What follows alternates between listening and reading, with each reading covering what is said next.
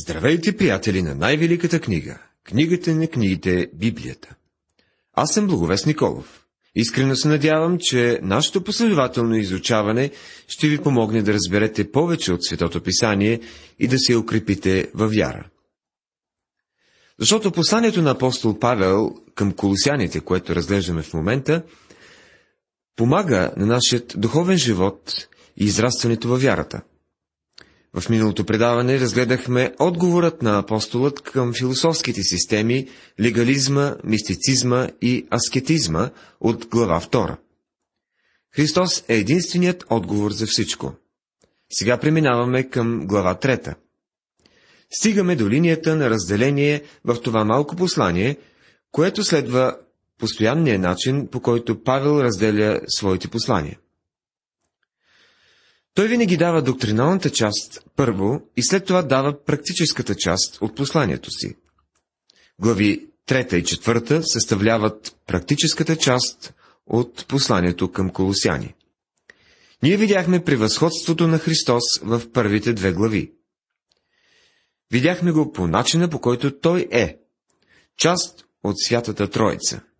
Той е толкова човечен, колкото може да бъде един човек но и толкова божествен, колкото може да бъде само Бог. Той превъзхожда в изкуплението, защото Той е изкупителя. Той превъзхожда в църквата, защото Той е този, който даде себе си за църквата.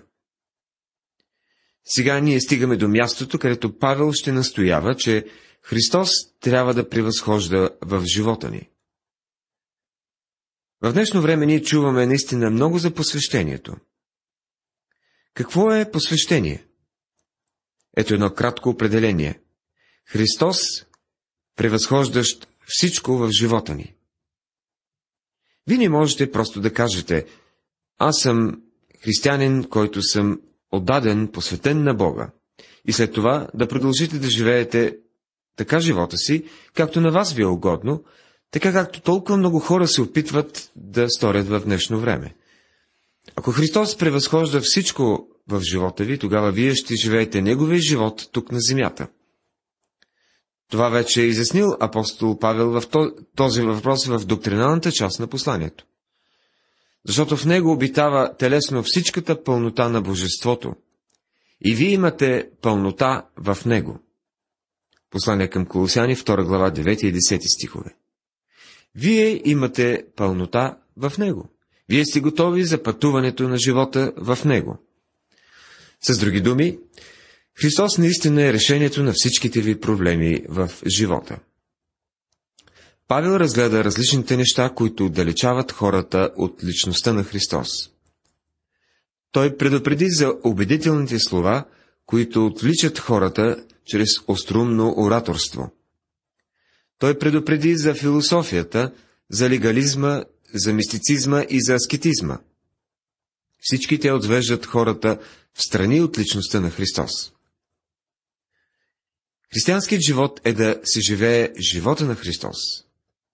Вие и аз намираме в Исус всичко, от което имаме нужда. В тази практична част на това послание, Павел ще ни покаже Христос, пълнотата на Бога, излян в живота чрез вярващите. Това е единственият начин, по който Той може да бъде излян. В следващите стихове от глава 3 ще се спрем на мислите и обичта на християните. Те трябва да бъдат небесни, божествени. И тъй, казва апостолът в първия стих, ако сте били възкресени заедно с Христа, търсете това, което е горе, дето седи Христос отдясно на Бога. Отново, този стих започва с едно ако. И това не е ако на условност. Всъщност това е, е ако в смисъл на довод. Ние видяхме същото нещо в 23 стих на първата глава, където четем Ако останете основани и твърди във вярата. Там нямаше съмнение, че те ще продължат да бъдат основани и твърди във вярата. Живота на тези вярващи беше доказателство за тяхното спасение – какво беше това доказателство? То беше вяра, надежда и любов. Плодовете на духа бяха в живота им. Защото казва, понеже чухме за вашата вяра в Христа Исуса. Новината, че имаха жива вяра в Исус Христос, се беше разпространила. И за любовта към всичките светии. Те обичаха вярващите.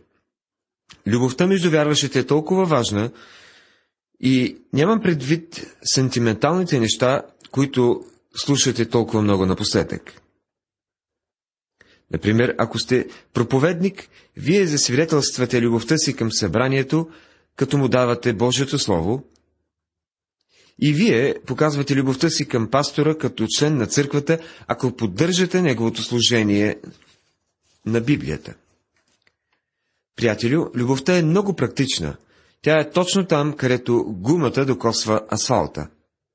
Ако тя не прави това, тя не става за нищо. Любовта е това, което се разкрива в, реал, в реалния живот. Колосяните имаха вяра и имаха и любов. Те също така имаха и надежда. Тази надежда е за връщането на Господ Исус Христос за Неговата църква.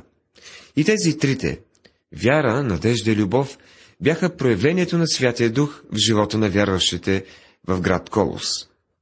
Затова, когато Павел казва «ако», то е «ако» в смисъл на довод. Първи стих в глава трета би бил преведен по-добре като «и тъй, след като сте били възкресени заедно с Христа». Търсете това, което е горе, гдето седи Христос отдясно на Бога. Къде се намира Христос днес? Той седи отясно на Бога. Какво трябва да правим ние днес? Ние трябва да търсим това, което е горе. Търсим е интересна дума. Всъщност, тя означава да имаш някаква спешност и желание и амбиция. Трябва да има възбуда, която да върви заедно с търсенето на духовни неща. Когато наблюдаваме Олимпийските игри, ние виждаме хора, които тичат или играят някаква друга атлетична дисциплина, за да спечелят златен медал. Тези хора търсят. За съжаление, не виждаме много свети да търсят златния медал в днешно време. Но ние трябва да търсим Христос с тази същата спешност и неотложност. Търсете това, което е горе. Това са нещата на Христос. Павел ни казва, че ние трябва да търсим курсове, семинари, които се предлагат днес, които са смесица от псевдопсихология с бегли оттенъци от Библията. Този тип учение се преподава в някои училища, в някои семинари, и след това някакъв беден, усъкатен християнин започва да си мисли, че вече има отговорите на проблемите си от живота – такъв човек мисли, че някакъв кратък курс ще го научи да се справя с всички проблеми. Той мисли, че става въпрос за програма от типа направи си сам и от типа на Сезам отвори се. Вие ще изпитате новия живот само като търсите това, което е горе, гдето седи Христос отдясно на Бога. А апостол Павел не казва тук да търсите и слушате някакъв проповедник или учител – по-добре да не правим който и да е човек наш идол. Ако направите това, вие имате идол, който има крака от глина. Вие ще гледате към човек, който е съвсем същия като вас. И аз правя грешки. Не съм дори близко до човека, който бих искал да бъда. Не правете нищо от това, което прави човека свой Бог. Не се представяйте за по-добри, отколкото всъщност сте.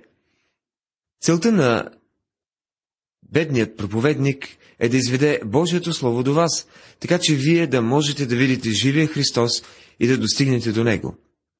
Ако Святия Дух не използва моето служение, за да ви заведе до живия Христос, тогава аз съм се провалил, провалил. Тогава съм паднал по очи на лицето си и съм съгласен да се откажа.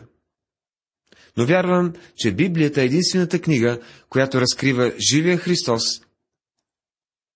и това е, което е целта ни в живота. Да я преподаваме и да я изучаваме. Нека да дам една иллюстрация за това. Един канадец разказва за първото си пътуване до Ниагарския водопад. Като момче той се качил на влака до канадската страна на водопада, която е най-красивата страна, от която може да бъде видян този водопад. И той казва, когато слязах от влака, можех да чуя рева на водопада, но не можех да го видя.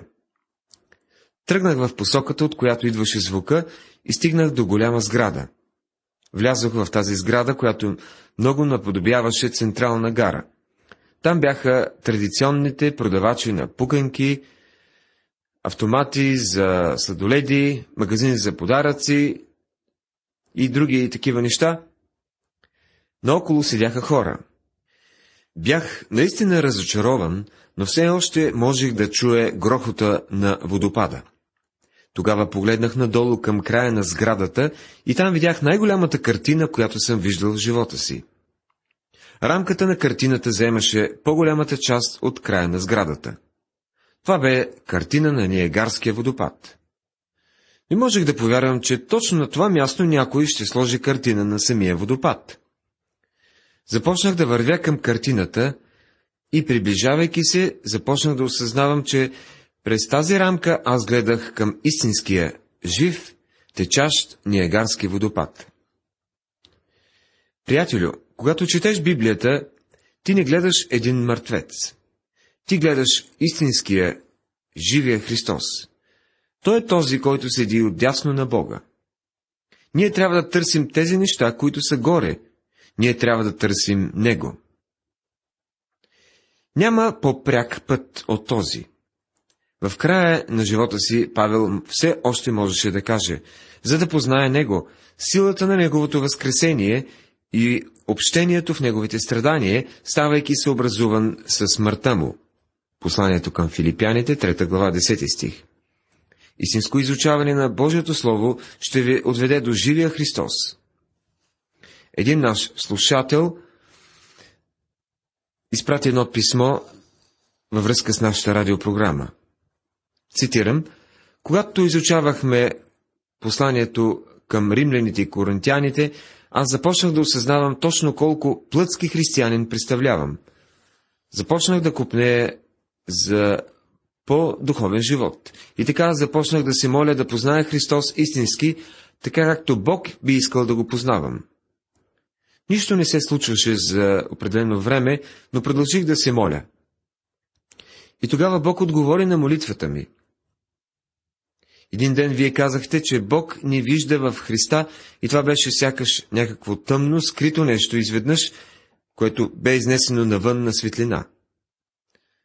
Чел съм и посланието към ефисяните много пъти преди това, но когато дойде ред и на това послание да се изучава по радиото, на този ден това послание наистина оцели в десятката – Наистина е прекрасно да знам, че молитвата на Павел все още получава отговор дори и днес. В този ден осъзнах, че Бог вече не гледаше на мен като на беден грешник, който се бори на лицето на земята, но ме вижда в Христа и че му принадлежа в Христа като дете. Край на цитата. Търсете това, което е горе, дето Христос седи отдясно на Бога. Мислете за горното, а не за земното, казва апостолът във втория стих. В посланието към филипяните Павел каза всичко, що е истина, що е честно, що е праведно, що е любезно, що е благодатно, за това да мислим, за нещата от Христос.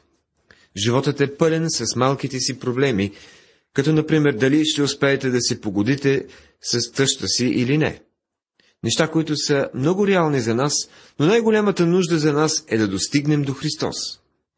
Това трябва да изпъкне преди всичко. Мислете за горното. Ние мислим прекалено много за земното. Затова и Петър бе порицан от Христос. Махни се от мене, Сатано, защото не мислиш за Божиите неща, за онези, които са горе, а мислиш за човешките. Защото умряхте и животът ви е скрит с Христа в Бога. Послание към Колосяните, глава 3, стих 3. Ако сте умрели, кога сте умрели? Павел писа на галатяните, сараснах се с Христа. Вие сте умрели преди повече от 1970 години, когато Христос умря. Той зае моето място. Той зае твоето място. Ние умряхме в Него. Животът ви е скрит с Христа в Бога. Аз съм изваден от стария Адам чрез кръщение, или казано друго яче, чрез кръщението на Святия Дух, аз съм изваден от стария Адам и положен в Христа. Сега вие се намирате в Христа. След като се намирате в Христа, вие трябва да живеете Неговия живот и да допуснете Неговата пълнота да бъде изживяна чрез вас. Когато Христос, нашият живот, се яви, тогава и вие ще се явите с Него в слава. Глава 3, стих 4 Ако имате някакъв живот, то това е животът на Христос. Йоанн написа в неговото първо послание, че беше неговото желание да ви възвестяваме вечния живот. Как можеше той да възвести вечния живот? Той щеше да ни покаже Христос. Христос е вечния живот.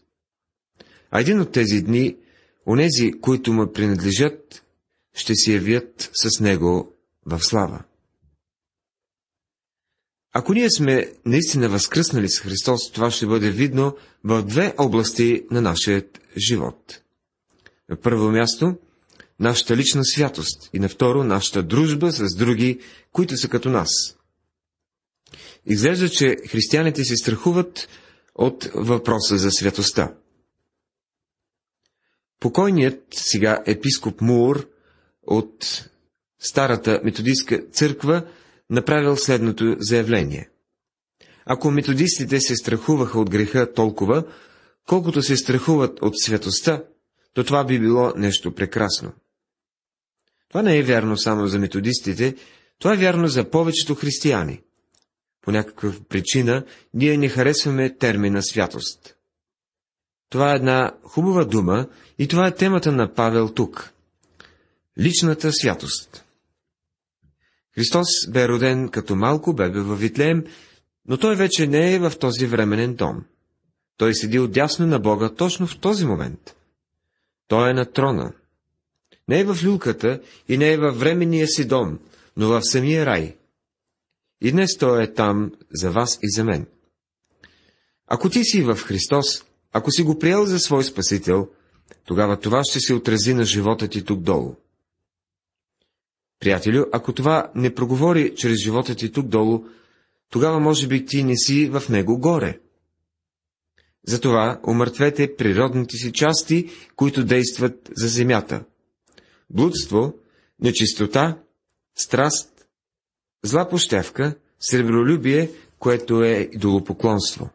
Послание към колосяните, глава 3, стих 5. Да умъртвя означава да обрека на смърт или да поставя на мястото на смъртта. Блудство означава сексуална неморалност.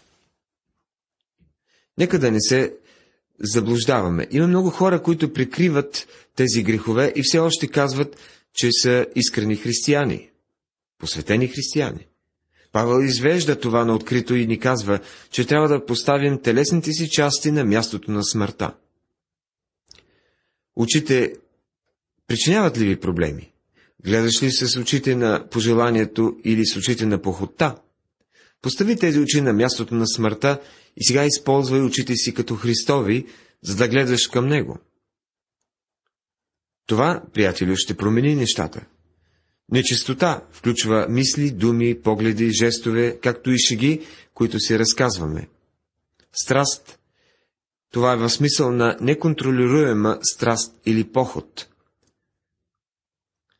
Когато някой изповяда някакъв грях от своя живот, той казва, ами, просто не можех да се спра. Въпреки моето желание. Приятелю, трябвало е да не попадаш в това положение като начало. Ситуацията е като при това малко момче, чиято майка го извикала една нощ, като го чула в кухнята. Къде си? То казало, в килера съм. В... Търся нещо. В кухнята. Тогава той отворил котията с бисквити. И отново извикала, какво правиш? Момчето отвърнало. Боря се с изкушението. Разбира се, това е погрешното място за борба с изкушението. Не се сражавай над отворена котия с бисквити или бомбони, ако трябва да ни едеш. Същото правило въжи и за страста. Зла пощявка, това означава зли желания, които трябва да бъдат обречени на смърт. Сребролюбие, което е идолопоклонство, това е състоянието, в което винаги искаме повече. Всемогъщият долар е Бог за много хора днес. Този въпрос може да започне да ни наранява. Нашите тела са скинете на Святия Дух и те трябва да бъдат в служба на Бога. Хора в черни лимузини ни изпреварват по улиците. Те не забелязват никого, защото бързат. Не знам защо бързат, но мога да отгадна. Виждаме по филми как хората в други страни ходят в езически храмове и прославят там своите богове, и ние ги съжаляваме за тяхната тъмнина и за идолопоклонството им. Но тези приятели в лимузините също са в тъмнина. Те се запътват да отдадат почет на своя бог, наречен долар, и да му се поклонят. Твърде много хора са обладани от този вид ненаситеност. Те пожелават материалните неща на този свят. Те искат повече пари. Днес алчността е коренът на повечето човешки проблеми. Защото сребролюбието е корен на всякакви злени, към което се стремиха някои и така се отстраниха от вярата и пронизаха себе си с много скърби. Първо послание към Тимотея, 6 глава, 10 стих. Не е проблема в парите, те дори могат да се използват за Божия слава. Но ако ти си в Христос, Той ще бъде на първо място за теб и ти ще търсиш това, което е горе. Поради което иде Божият гняв върху рода на непокорните. Глава 3, стих 6. Павел има предвид нещата, за които току-що е говорил, това, което върши света. Иде наистина Божият гняв върху рода на непокорните. Хората не са изгубени просто защото правят тези неща, нито пък защото не са чули за Христос. Хората са изгубени, защото са грешници, грешници в сърцата си. А защото са грешници, затова вършат тези неща, в които и вие някога сте ходили, когато живеехте в тях. Послание към колосяните, глава 3, стих 7. Тези от нас, които познаваме Господа, сме правили и вършили едно време същите тези грехове. Един човек преди време призна искрено, че преди да се спаси е почитал всемогъщият Бог, наречен долар. Когато дошъл при Христос, решил да се пенсионира. Той вече бил направил един милион и искал всичко, което прави да бъде посветено на Христовото дело. Той искал да прекарва времето си в търсене на това, което е Христово. Приятелю, поставяме ли Него на първо място? Или сме ангажирани с всички неща, с които е ангажиран светът, който Бог има намерение да осъди? Ако ти си в Христос, търси горните неща и ти няма да се озовеш въвлечен в нещата на този свят. Уважаеми приятели, тази вечер в това предаване поговорихме върху вечните истини, скътани в първите седем стиха на глава трета. Апостол Павел смята, че мислите и обичта на християните са небесни. Такива ли са и твоите мисли, и твоята любов към Бога? Бог да ви благослови!